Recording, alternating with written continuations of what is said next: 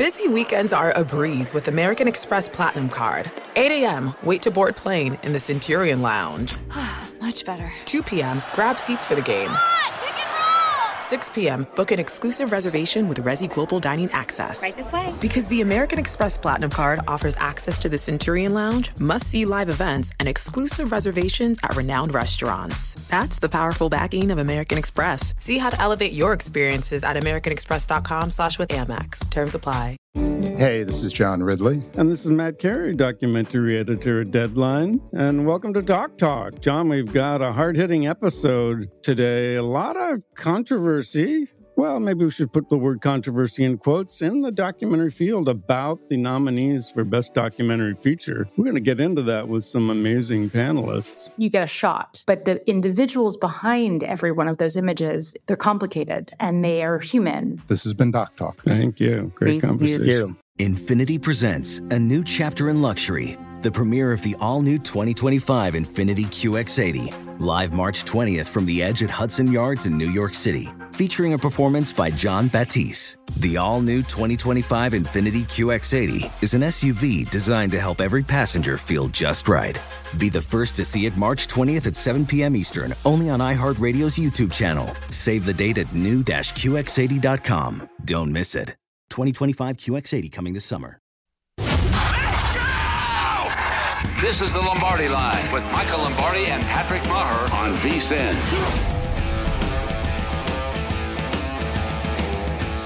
Okay, Lombardi Line presented by BetMGM here on VSIN, the Sports Betting Network. I'm Patrick Meagher. He is Michael Lombardi.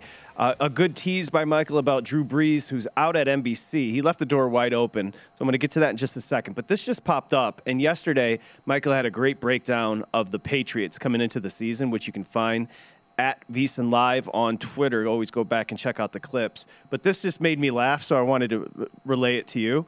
Uh, Mike Reiss, who you know well, he got a quote from Joe Judge. So, again, the Patriots are coming into the season. They don't have an offensive coordinator that we know of, they don't have a defensive coordinator. Here is Joe Judge's uh, quote about who he's going to be working with. Quote, I'm working with Mac along with some other people. I work with all the skill group.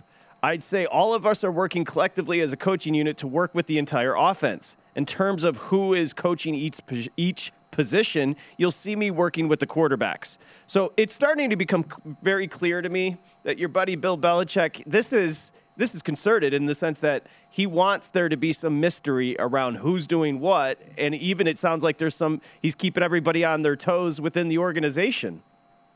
Well, yeah, I mean everybody's accountable every single day. I mean, look, Matt Patricia's going to coach the line. I mean, they they let they let Carmen, the the offensive line coach last year, go to the Raiders.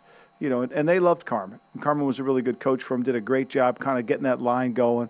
But with Patricia, remember, Patricia's reputation is as a defense coordinator. That's how he became the head coach of the Lions. But his initial entree into the New England Patriots organization came on the offensive side. I mean, Dante was the one who brought him into New England. He was his intern. He was co- graduate assistant. Hmm. So he has worked with the offensive line. Now it's been a while, obviously, but one thing about being a defense coordinator and going over to the offensive side of the ball, you understand how teams want to attack you. You understand how to attack the protections. The fundamentals and the techniques that he's got to teach and convey to this offensive line is going to be the critical area. And then there's Joe Judge, and Joe's going to learn the offense. The one year he spent at receiver, he understands it, but they're retailoring the offense back. So it's going to be a different version of what they all know. It's going to be simplified so everyone can understand it. And I think they're going to work out kinks. And I don't think there's anything written in stone yet. I think the one thing that I know working with Coach Belichick is you're going to you're to have to prove you can keep doing it. And just because you get it doesn't mean you're naturally going to keep it. So could this have an adverse effect on Jones, or is that just outsiders like myself that have no clue what's going on? Oh, I think it could have an. I think it certainly could because look, the quarterback. You know, I, it's funny. I was working on Brady this morning, and and it, through Brady, it's certainly McDaniels. And since Brady, since 2002 or one when they won the Super Bowl, with the exception of the 08 season, the Patriots have scored to Brady's last year 8,033 points. They averaged just a shade under 28 points per game. Okay? over that long, long period of time with different names changing at receiver, offensive line, not not a quarterback, running back, but they understand how to move the football. And certainly Brady was instrumental in delivering those those those key numbers. But that being said, now is the time for them to go back and try to get everybody back to that 0-2 level where they're just building something for Mac. I think that's what we'll see the return. To think Mac's going to continue on the same program that Brady was on is a little bit far foreign.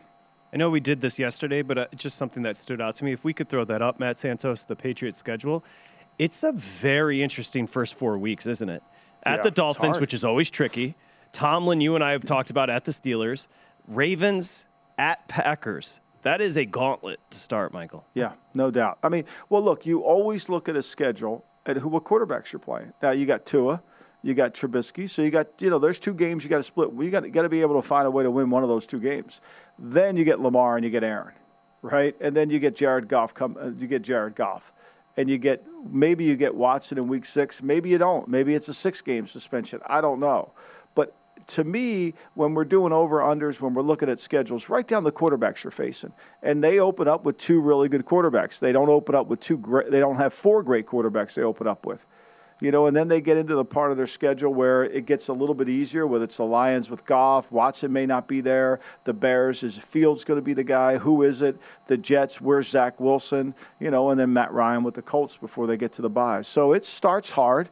But the one thing you know, you're not starting against, you know, you're not starting against the elite quarterback. You're not starting against That's Patrick fair. Mahomes and Justin Herbert. You know, you're not starting that way. That that would be a lot harder. Week six at the Browns. As an aside, are you hearing anything about potential suspensions? No, but when you look at the Browns' initial schedule when it comes out, I think they open up at Carolina, they play Atlanta, uh, they, they play a they play Pittsburgh in week th- two of the season. I mean, it's it looks like it, it, it's an easy way to get started, but who knows? I mean, I don't know how anybody can judge that. I really don't. Yeah, there you go. You got it. I mean, was this the schedule makers kind of trolling us with at the Panthers to start in case in case Mayfield gets moved to the Panthers? It's just funny to me. I, I mean, I, I just find it so ironic that here he is on, you know, a, the, the, and they did this last year. And I, and I still think it's going to happen. I think even with Matt Corral there and even with Sam Darnold, I do think Mayfield will end up playing for the Carolina Panthers. Will he be the starter on week one? I don't know that. I don't know that. But I do think there's that that's trending in a direction that it may happen. It could break down. Look, the Browns have no options. I mean, they have no options. The only thing they can do is hope for an injury and do the Sam Bradford thing. Okay, you're hurt. We'll trade you Sam Bradford, and here you go. And here's give us two number ones and see what you think. That's not going to happen. you know, they're favored in division, that being the Browns. It, I know. Well, because they, you know, you, on paper, again, it's only paper, but they have a guy that fits what they do offensively. He, he's a movement quarterback who could throw the ball down the field. He can place drop back better than Mayfield can. And they've got Nick Chubb and they've got a bunch of good players. Kareem Hunt in the backfield, a really good offensive line. They've added some receivers to the team, whether you whether you like and uh, Amari Cooper or not, but he's there and he's explosive. So th- there's a lot to like about this Brown team. But what goes underneath the current a little bit with Cleveland is their inability to slow people down on third down last year and how bad their defense was at critical times of the season. They were everybody's darling last year. Remember coming in off the postseason loss in Kansas City. A lot of futures bets placed on the Browns last year. They finished eight and nine. So again, like you said, paper, it looks good. We shall see once we get to uh, the regular season. Okay. I teased you on it. So Drew Brees was, I don't know if it was a let go or they decided in unison with NBC that his time was done there. But then he tweeted out over the weekend what he might do. He said he might coach his kids, he might get involved in philanthropy, he might work for NBC again, and he might play football again. Which I'm sure Jameis was thrilled to hear it. Uh, but wow. Well, I mean, look, look. One thing we know about Drew Brees now: Drew Brees isn't playing football. I mean, you try to negotiate a contract with Drew Brees. I mean, and Tom Condon and his agent. You think Brees is coming back for the veteran minimum? I mean, you could forget about that. You know, he was due to make twenty. I think he made twenty-five million his last year there when he played. You know, when he when he really couldn't throw the ball over ten yards. I mean, let's be clear here. I mean, the one thing we've seen at the end of Drew Brees' time in New Orleans, his inability to throw the ball down the field. We all, nobody would acknowledge it on air, but we all saw it. It was clear, and they did everything in their power to hide it. You know, the national broadcast, national media never talked about. We, as a betting network, kept talking about how the offense was shrunk and they couldn't do anything. So forget about him coming back to play. To me, that's ridiculous. First of all, who's going to pay him to come back to play? Who's going to give him the money? And and he and can he even play? So let's you know. So to me, this was about how do I spin the attention back on myself. Like how do I spin it? You know, Andrew Marchand of the New York Post came out and said that he was got basically they're separating whatever that is. I don't know, and that he's not going to be part of, uh, of football night in America. He's going to move on. So, you know, maybe he is going to go do broad. He wants to do broadcasting, but when he had that opportunity with NBC, it didn't really shine very brightly, whether it was college or pro. So you believe maybe the comeback tweet was a little jestful, maybe made in jest. I, I, mean, yeah, I think there's no doubt. I mean, I think there's no doubt. I think that you know, it's just, it, it's just a, a, you know, a way to kind of distract everybody and get people looking at different things and guessing. What is the need? That that is an insatiable need for attention. If I had all that money, I'd love just to go and hide, read my books, travel. Well, they, you know, I mean, you're so used to getting the attention on you. You're That's so fair. used to, yeah, from when you they know, were I mean, kids. all of a sudden, you go from being you go from being popular and being you know to where nobody even knows who the hell you are. You know, it's like okay, and you have to transition yourself to a second career. I mean, it happens to all of us. You know. You, have got to find a second career, and, and some people, Peyton Manning, obviously, Tom Brady's going to do it. Some people do it really well. Some people are very reluctant to take that giant step forward. And he, obviously he's so uber competitive. So if it was the perception was that he wasn't very good on NBC, like that probably fuels him, right? That he, he doesn't want to have Yeah. his legacy left with something that was a failure. Right, and I'm sure it's not his fault that he wasn't good on TV. You know, I mean, you know, to me, television is about edu- You know, we talked about this with Hubie Brown. You've got to say things in a five sentence, three sentence at the minimum, at the maximum, where you're going to educate people on on the game. You know, educate them. Tell us about the game. What's going on inside the game? You know, what's happening?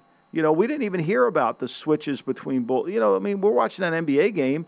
The stuff that that the coaches were doing in the game, we didn't hear about it last night. We didn't get any of the details on why Dallas, a team that held a team to under 100 points, that was that never been held under 100 points, what what they were doing defensively. Uh, and you get that with Hubie. By the way, Hubie doing what he's doing at 88, just as impressive as Tom, Tom Brady doing what he's doing at 44. Exactly. Well said, Patrick. Right? Very Because, said. I mean, he hasn't lost his curiosity. His He hasn't lost curiosity. his curiosity. He he's still out there, and you know, you listen to him. He talks about he's not in love with the, with the obsession of the three point play. He's not in love with that. He thinks basketball is about controlling the backboards, being physical. But he understands where the game is today. He's so curious and passionate, and that keeps him sharp. We'll be back. It's Lombardi line.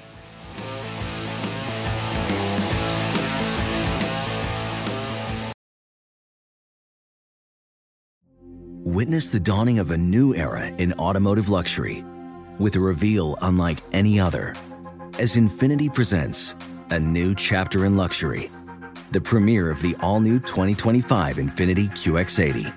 Join us March 20th live from the edge at Hudson Yards in New York City, featuring an unforgettable performance by Grammy and Academy Award winning singer, songwriter, and composer, Jon Batiste. The all new Infiniti QX80 is unlike any luxury SUV you've ever seen. Smart enough to anticipate your needs, even before you do. Every line, curve, and detail was thoughtfully crafted so everything for every passenger feels just right. Don't miss it. Mark your calendars and be the first to see it March 20th at 7 p.m. Eastern, only on iHeartRadio's YouTube channel. Save the date at new-QX80.com. 2025 QX80 coming this summer. An epic matchup between your two favorite teams, and you're at the game getting the most from what it means to be here with American Express. You breeze through the card member entrance, stop by the lounge. Now it's almost tip off, and everyone's already on their feet. This is gonna be good. That's the powerful backing of American Express. See how to elevate your live sports experience at americanexpress.com slash with Amex. Eligible American Express card required. Benefits vary by card and by venue. Terms apply. Hi, I'm Antonia Blythe, and this is 20 Questions on Deadline. Joining me today is Alison Brie. Welcome, Alison. We got second place in my seventh grade lip sync contest for one of the songs on that album. The one that was like, You've already won me over. Oh, that's a good one. Yeah. It's like very of all slow. The, of all the options. In spite of me. Like, what did we do? It's so slow. Don't forget to listen to 20 Questions on Deadline. Thank you again, Alison. Thank you. You're listening to the Lombardi Line on VSIN, featuring former NFL executive Michael Lombardi. Now, once again, here's Patrick Meagher. Lombardi Line presented by BetMGM here on VSIN, the Sports Betting Network. Hope you're having a nice Monday. I'm Patrick Meagher, live from the VSIN studios here at the South Point. It appears over my shoulder, Michael, they've got a bowling tournament going on here. Are you a good bowler? No. Me neither. No, Me no. neither. I'm terrible. No. Uh, I mean, um, it's a good event to go to. You know, It's good to have a couple beers and, ch- and chill out, hang out with the friends, but yeah, that's not my thing. Uh, before uh, Santos has got a bunch for us, including comeback player of the year, which I want to ask you about. But before we do Yeah. that, the um, we talked about Jason Kidd, who Nets, Bucks, and now is really thriving and seems to have really grown as a coach in his third iteration with the Mavs. Can you think of a good corollary as far as the NFL is concerned? I mean, most point to Belichick, of course, with the Browns, and but uh, he was a, he was a very good coach then.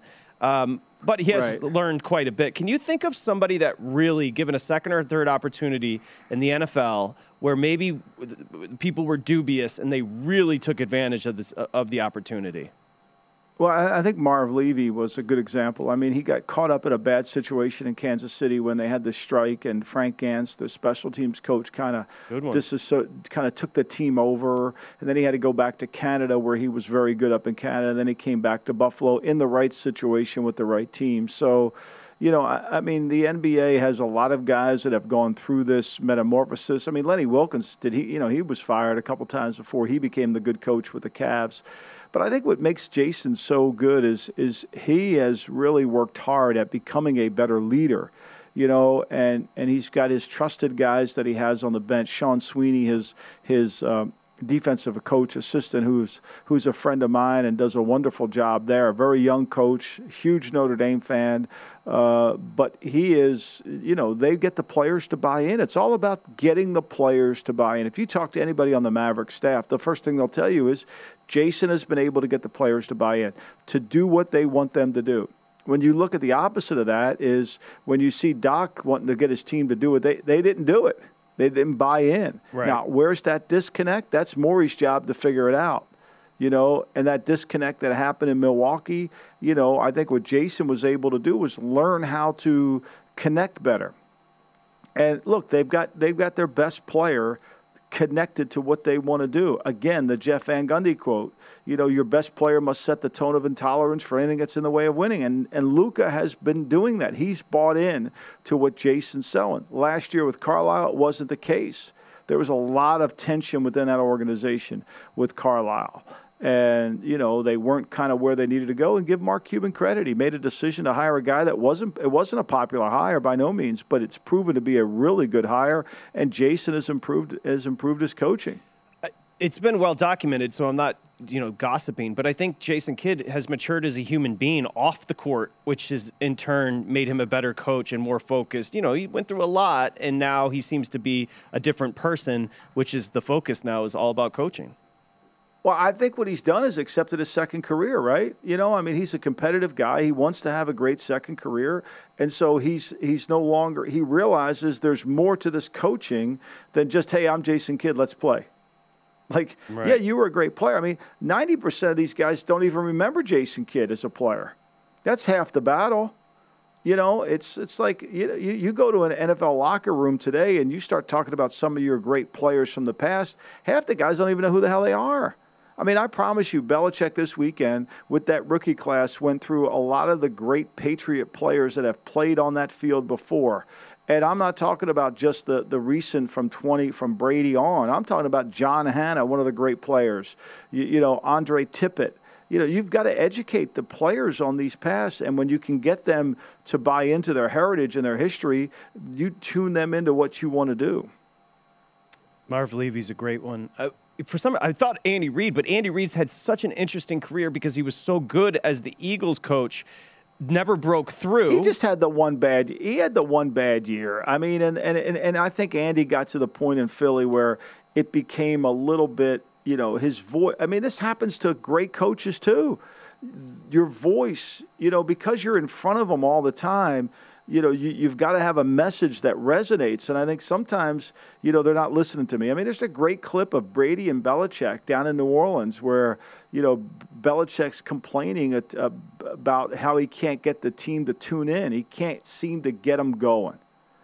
And, you know, and that happens to all coaches.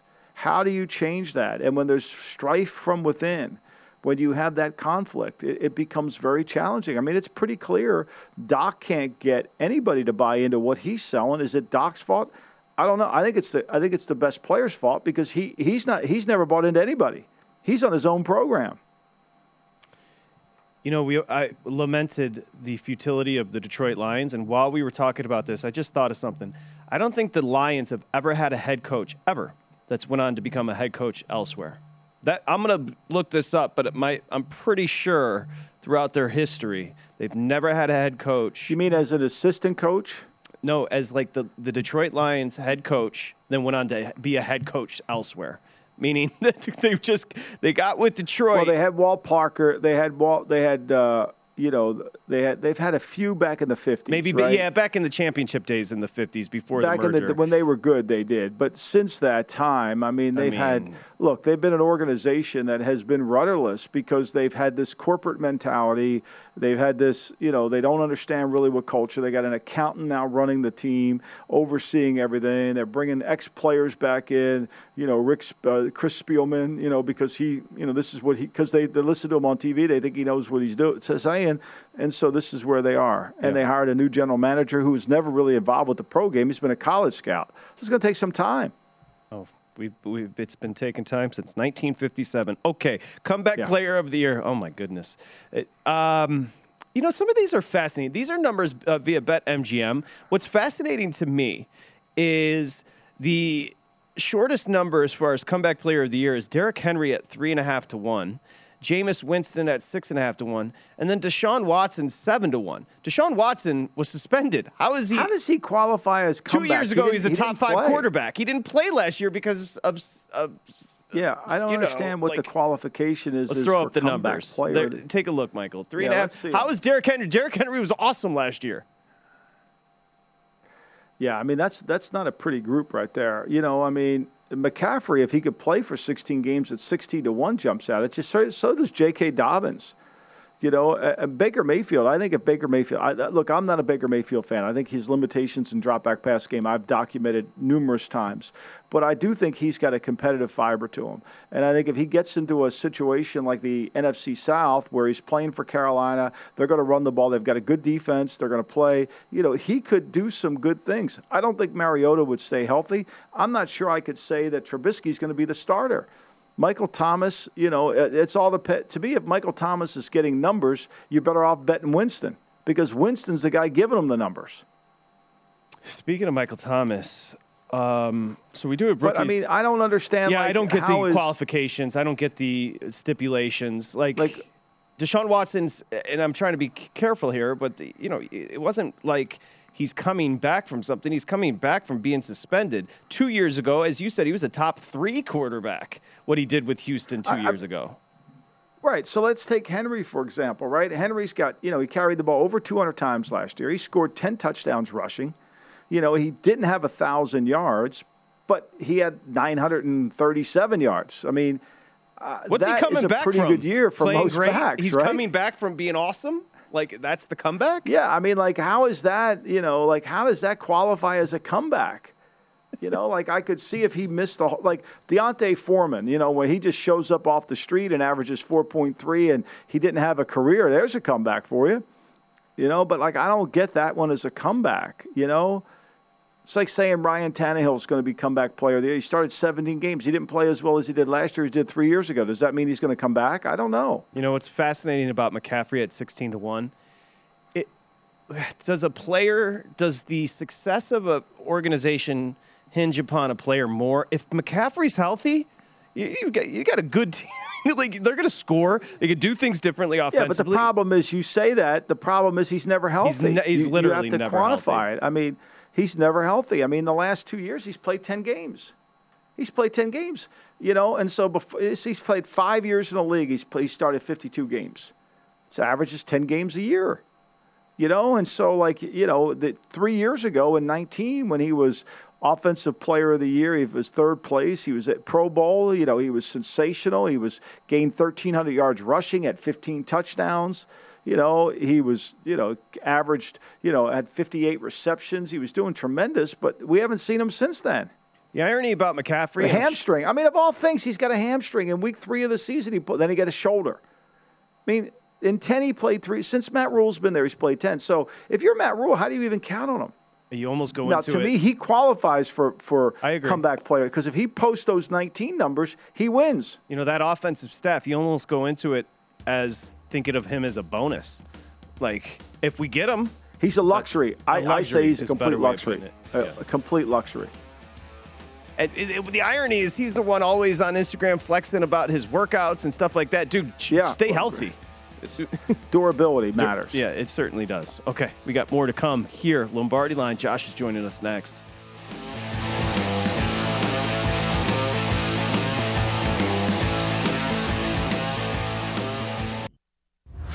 Listening to the Lombardi Line on VSIN, featuring former NFL executive Michael Lombardi. Now, once again, here's Patrick Meagher. Spring is in the air, and we've got a spring special. vsin.com slash spring. It's 59 bucks. Think about what you get for $59 all the way through July 31st. You get everything, including Adam Burke's daily best bets in Major League Baseball, Jonathan Von Tobel all the way through the NBA Finals, Andy MacNeil all the way through the Stanley Cup playoffs. We've got everything, including preseason coverage, the NFL. And you know, remember, you got golf, UFC, USFL, NASCAR. Plenty of ways to make money, and we've got you covered with the spring special, including Point Spread Weekly. It's vsin.com slash spring. That's vsin.com slash spring. As we got you back here, should be starting to warm up over there on the East Coast. We're actually here in Vegas. You're going to start to see ones. It's you know the temperature for the next four months is going to start with a one, whether it's 100, Yeah. 101, 115. But we we're not going to get many nines moving forward here, Michael Lombardi. It's going to be hot. Now, hot, when hot. did the nines come in September? The nines start to come. Yeah, I mean it's September's pretty still pretty hot, but you're going to get the nines then. You really April, May, June, July, July and August. It's all 100s. You're never going to see a Got nine, it. but. September is still pretty much hundreds. Uh, you're, you'll see Mick and the family. They're they're gonna. They're, it's an adjustment. Although they probably got a sweet pool. No, They got a nice pool, got, you know, but you got little kids. You got to make sure you, get, you can't you can't just let them run around back there. Yeah, you got to be careful with the king and the Yeah. crew in the back there. Yeah. Get a lifeguard out there. Uh, we Yeah, have no our doubt. buddy uh, Josh Appelbaum joining us, who he got the Boston split this weekend. So on Saturday, when he had his Rager at the house, the new house, uh, his Bruins lost to Carolina, and then yesterday, a little uplifting, right? Because the Celtics beat up on the Bucks. And by the way, you didn't really have to sweat that game much there, Josh. Yeah, Patrick, Michael, great to be with you. Michael, by the way, congrats on finishing your book. Epic, epic accomplishment. You there. finished can't wait, it? Can't wait to read it. So yeah, Yeah, I Patrick, did. you didn't did. see the I tweet? finished it t- No, I didn't. So it's all done. Well, it's not, and uh, you know, now I, I send the manuscript to my editor of the publisher, and then you know we have to shape the book. It's much longer than. Thank you, Josh, for mentioning. It's much Yeah. longer than I think they anticipated. It's going to be. I mean, I submitted 165,000 words, over 450 pages. So, you know, it's it's a it it became a longer project than I initially had thought. But to me, once I got into it, and it felt it just felt more comfortable doing it that way. So we still haven't had a title, which is probably the most disappointing thing that, that I have. Because to me, then you can start selling the book if you have a title. Yeah, good job with that, Josh. Congratulations, Michael. That's awesome. And I've had an opportunity to read a couple sections of it, and it's going to be awesome. I, 450 pages? Is that what you told me? Yeah, well, I mean that's what you you know when you turn it in. I mean that's what it looks. It's 162,000 words. I don't know how much that'll translate. Plus, it's going to get edited down. So, but I don't. You know, there's a the the 100 players that I wrote up are, uh, is a 98,000 words, and I don't think I want to lose any of those words. So. Well, it is always interesting for me. I work with Tolstoy and Oscar Wilde in the middle there, and I'm just a guy that writes nothing. Uh, of course, Josh with the Everything Guide to Sports Betting as well. Um, so, series prices. I thought the Warriors seemed a little heavy. The Celtics being 165 ish favorites, that's, it seemed about right, Josh. Yeah, seems about right here. And kind of what surprised me, guys, is you know this early game one line. So you mentioned it, Patrick. You know, even though you're having this the Celtics here, you know, coming off that long series against the Bucks, and you look at kind of the rest advantage here. Miami hasn't played, you know, since the 12th. They've been off since Thursday. You look at Boston again. They played Sunday. It was notable to me with that game, guys. You know, heavy betting on the dog there, fade the trend dog opportunity. Line didn't move off Celtics minus five, so that kind of told us some liability on Boston, but. Yeah, Patrick, Celtics minus 165 to win the series. I'm seeing some other books, BetMGM, you're closer to around minus 185. But really, what I'm looking at, guys, is maybe jumping on the Celtics a little bit early here because we're showing minus one and a half for game one tomorrow uh, in favor of the Miami Heat. We look at where this opened, actually opened right as that game ended yesterday, uh, last night. It opened at minus two and a half Heat. So the Heat open laying two and a half. They're getting a slight majority of bets. They have this big rest advantage. They're at home ready to go. Yet we've seen over the last 24 hours, Celtics plus two and a half, uh, fall to plus two, now to plus one and a half. I see one book going to plus one. So this line is moving toward Boston again, despite the fact that the Heat are rested and ready to go. You've also seen a big line move here to the under. You know, it opened at a very low 206. I think anytime the public sees such a low number, it's like they got you know, they got to go over. They got to at least score 100 each or a little bit more than that. Yet we've seen it fall to 204. So this would match up in terms of unders, guys. They've been awesome this postseason 49 and 26, 65%. The real uh, system match here would be unders that fall at least a half point, 29 and 12, 71%. So looking at this line going to Boston, looking at this under falling a bit. Then you also go to that Mavs Warriors game. That's fallen plus five and a half down to plus five in favor of Luka right now. In favor, yeah. I think there is going to be, you know, market can be swayed by an individual player, Michael, and Luka is certainly that one yeah. that people are gravitating towards right now. Right. I, I think it's also too. There's this fallacy that you know Miami's on this rest, right? But Boston's, you know, one thing about these series, you want to keep playing. You you kind of they're in a groove. They're going, you know, and they're playing well. And I think the better sees that as, hey, they're playing well. They're playing. They're they're they're they're competing. And I don't. And I like I said, I, I didn't see anywhere of the rest at all of, of being tired in that game. As hard as they played too, I thought they played really hard, Boston, and they kept playing hard. Are you bullish on your Celtics? And I'll ask you as an overview, but also how about coming up tomorrow night down in Miami? You know, I think the turnaround lends itself to this number, Josh. Where, where are you at on the series and uh, tomorrow night, Tuesday? So, I mean, if you're getting Miami Heat, number one seed, home court advantage plus money, and what are they, Patrick? Like plus 150? I mean, I can't argue with anyone laying that number. I think if you're going to bet Boston, maybe you're going to look at, you know, rolling over the money line or taking the points in these spots. The situation Celtics are in in game one, they've done very well this year as a dog, including the postseason. They're 5 and 0 against the spread as a dog on the year, including the regular season. They're 18 and 8 against the spread as a dog. And I think if you're bullish on the Celtics, it's because when their backs are against the wall, they've won every time. You know, you lose, uh, you know, a game to Milwaukee, you come back the next game, you win it. The fact that they've had that bounce back factor and you know, Grant Williams, a guy that you don't really expect much from. He's hitting, you know, threes every time you look back at the game. So to me, that's why you're liking the Celtics. It's not just Tatum, it's not just Brown. You're getting some support here uh, from other players. And then also, you know, looking at the playoff or NBA Finals MVP guys, keep an eye on Jayson Tatum. He opened plus 1200. He's down to plus 275. He's only getting 8% of bets, but almost 15% of money. And the Suns getting knocked out. That's been a godsend to a lot of these sports books because a lot of these, you know, finals MVP with Booker, with Chris Paul, they're all done. All these futures are done with the Suns. So I think the odds makers are excited. Curry's still the favorite here, as he should be, but Tatum's had a big move in his favor. And you've got to imagine if the Celtics can you know, get banner 18 here, Tatum's probably going to be the guy to lead them there. You would think so until Grant Williams attempts 18 three pointers in a game seven, yeah. which, I mean, he didn't even come into the league as a shooter. it's, it's like, it's, it's really uh, otherworldly. It shows his work ethic, right? He shows sure. he's changed his game, he's worked at it. And, you know, it's one thing to work at it, it's another thing to have confidence to do it, right? I mean, he had confidence to do it. I mean, um, and they were, they, they doubled down. They said he wouldn't be able to keep making shots, he wouldn't be able to take the shots. He would get scared by the That's presence right. of game seven and he didn't. Yeah, you nailed it. And credit his coach for having confidence in him as well. Is is the buzz real and legit there for the Celtic team there in New England, Josh? Well, we got no other choice right now, Patrick. Bruins are done. The Red Sox are terrible. I would say, Michael, I wanted to mention this to you, and Patrick said it was going to be hot. Do you personally know Ernie Adams? And did you see when they unveiled the schedule and he's going through each game? He's got a little comment. He said, "Miami, game one, gonna be hot down there." I, I started laughing. That was that was fantastic. Well, I could say this. I've been with Ernie before, and one of the one thing that stands out to me, I used to say all the time, Ernie had this unique ability that he had like Batman's utility belt with him all the time. So we're getting ready to take a trip. We're leaving Cleveland. It's it's two weeks before the draft. It's in the middle of April. We're going to fly a private plane to North Dakota. Then we're going to go from North Dakota. We're going to Nebraska, then Kansas State. We're going to end up working out Andre Ware down at Houston, and we're going to do it all in a matter of four, six hours, right?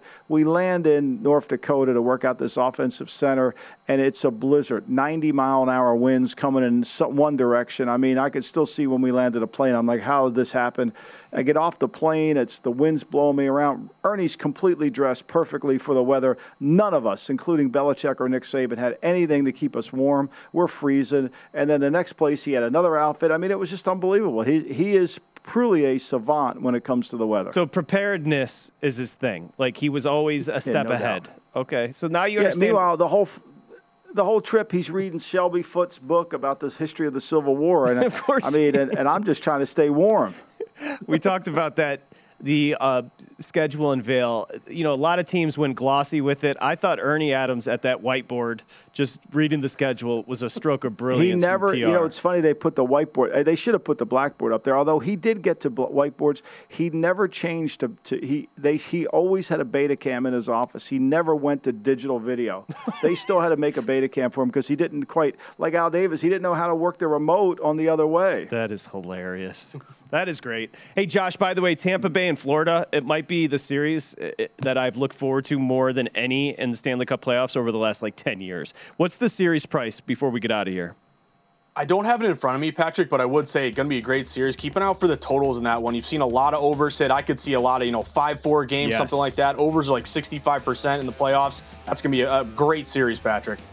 Market Insights is the pod. Betting Across America is the show. He is Josh Appelbaum. Thank you, buddy. Appreciate you. Appreciate. Good luck today, guys. Okay, thank you, Josh. Coming back here, Lombardi Line, presented by BetMGM.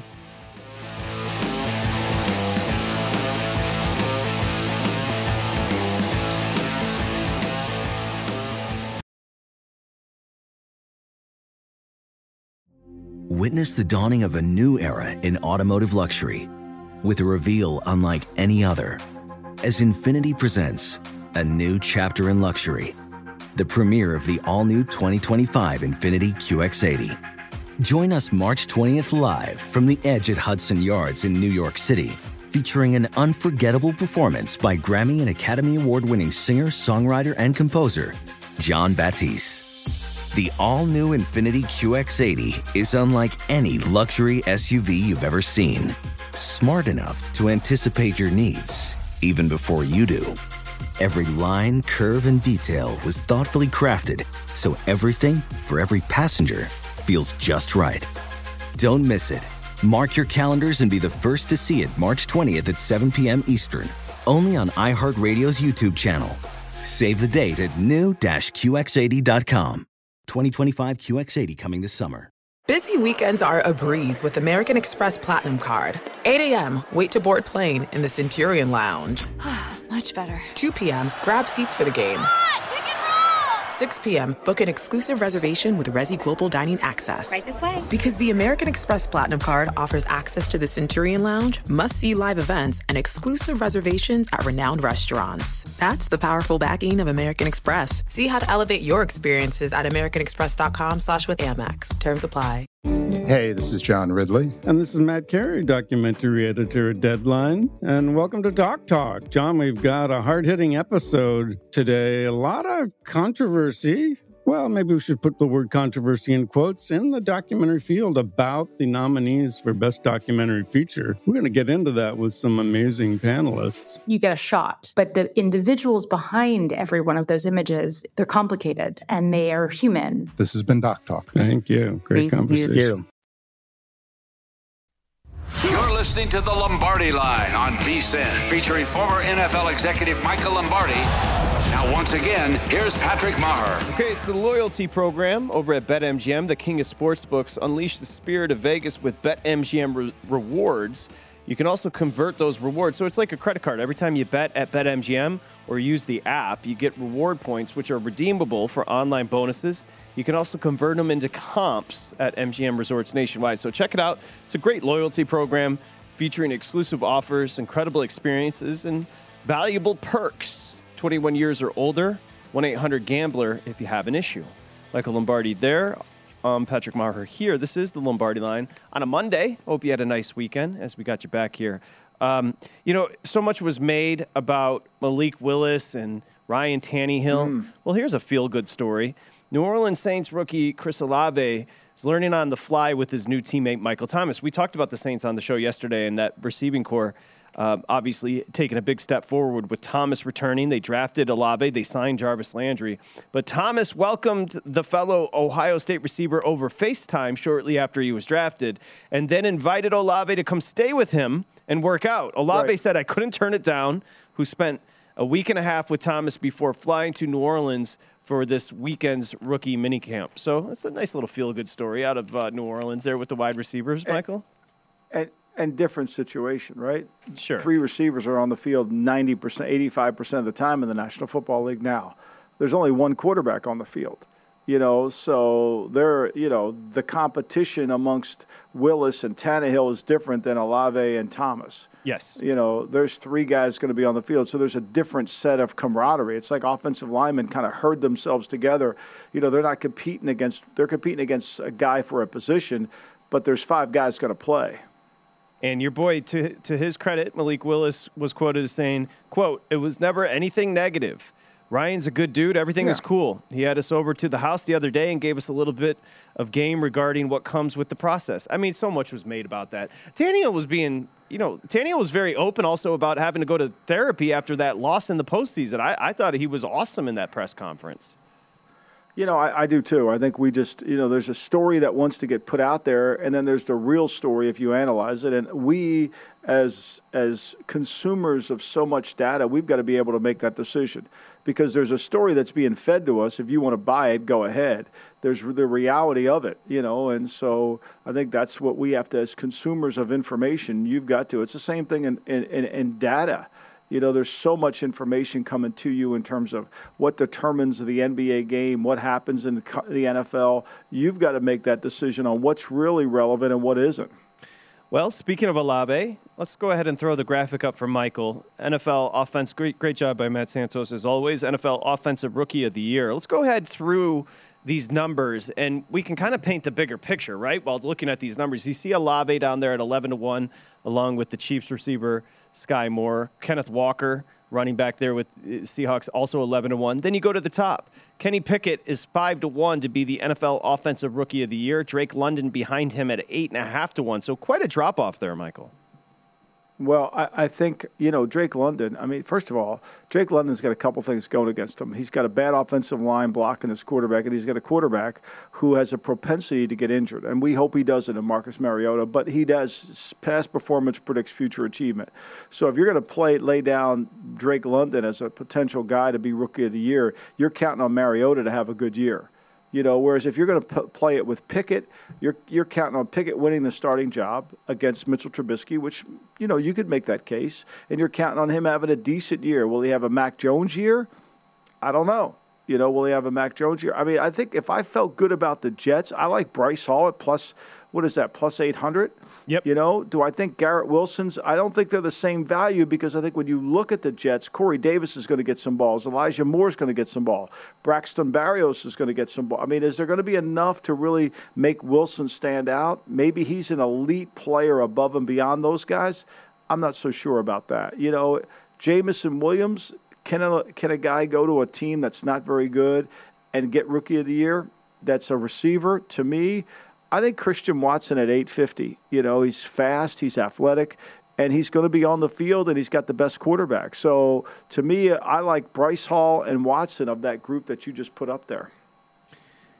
I mean, it is, I guess, within the realms of possibility that Christian Watson could be wide receiver one there in, in his rookie year. Well, it, I don't know if it matters if he's one or two, but he's going to get the ball. Yeah, he's going to get the ball. He's going to get, the ball a ton, of looks. Yep. He's going to get looks. I mean, what we're talking about is getting looks, right? We're talking about that. Can he learn the offense and can he get looks? Is he going to be able to? Is he going to be Davante Adams? No. Look, we understand he's not going to be Davante Adams. But what we want to be able to do is, you know, we know Davante Adams had 170 targets last year. So that's a lot of targets that he looked for. Scantling, Valdes Scantling had 55.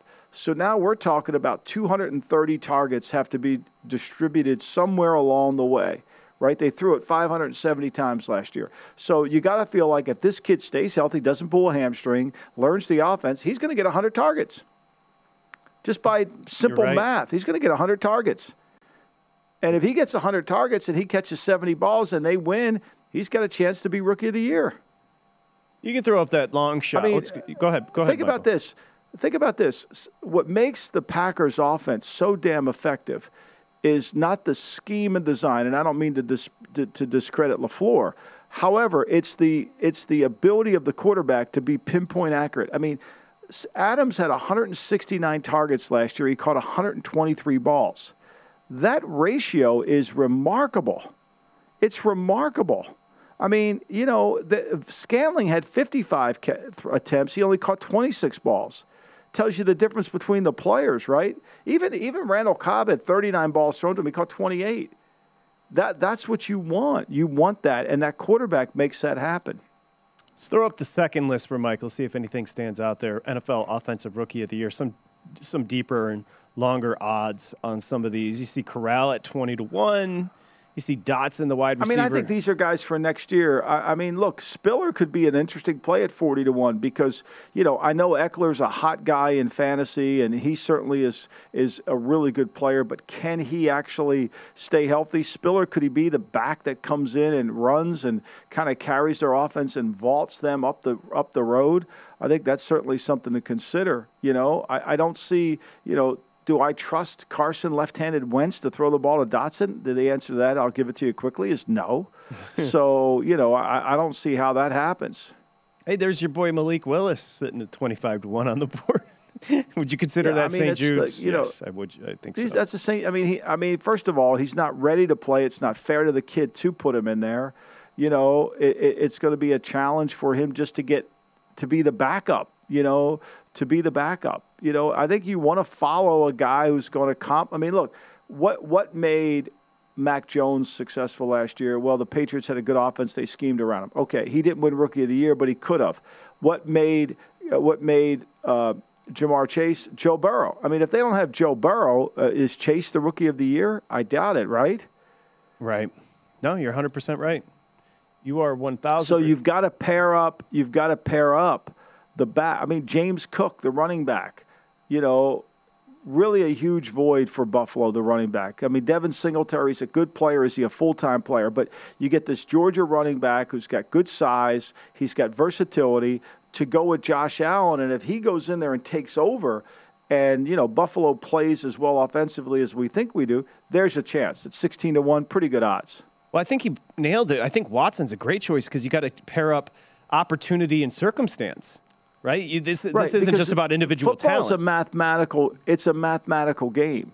You've got to figure. You got a. You got to figure out reps to get players ready, and you got to figure out who's going to make up for the the 169 looks that Adams got. Now you say, well, he got them because he's Adams. Okay, he was doubled quite a bit, but he still got them. Somebody's somebody's going to get those looks. Maybe they may not get 170 of them. Maybe they'll get 100.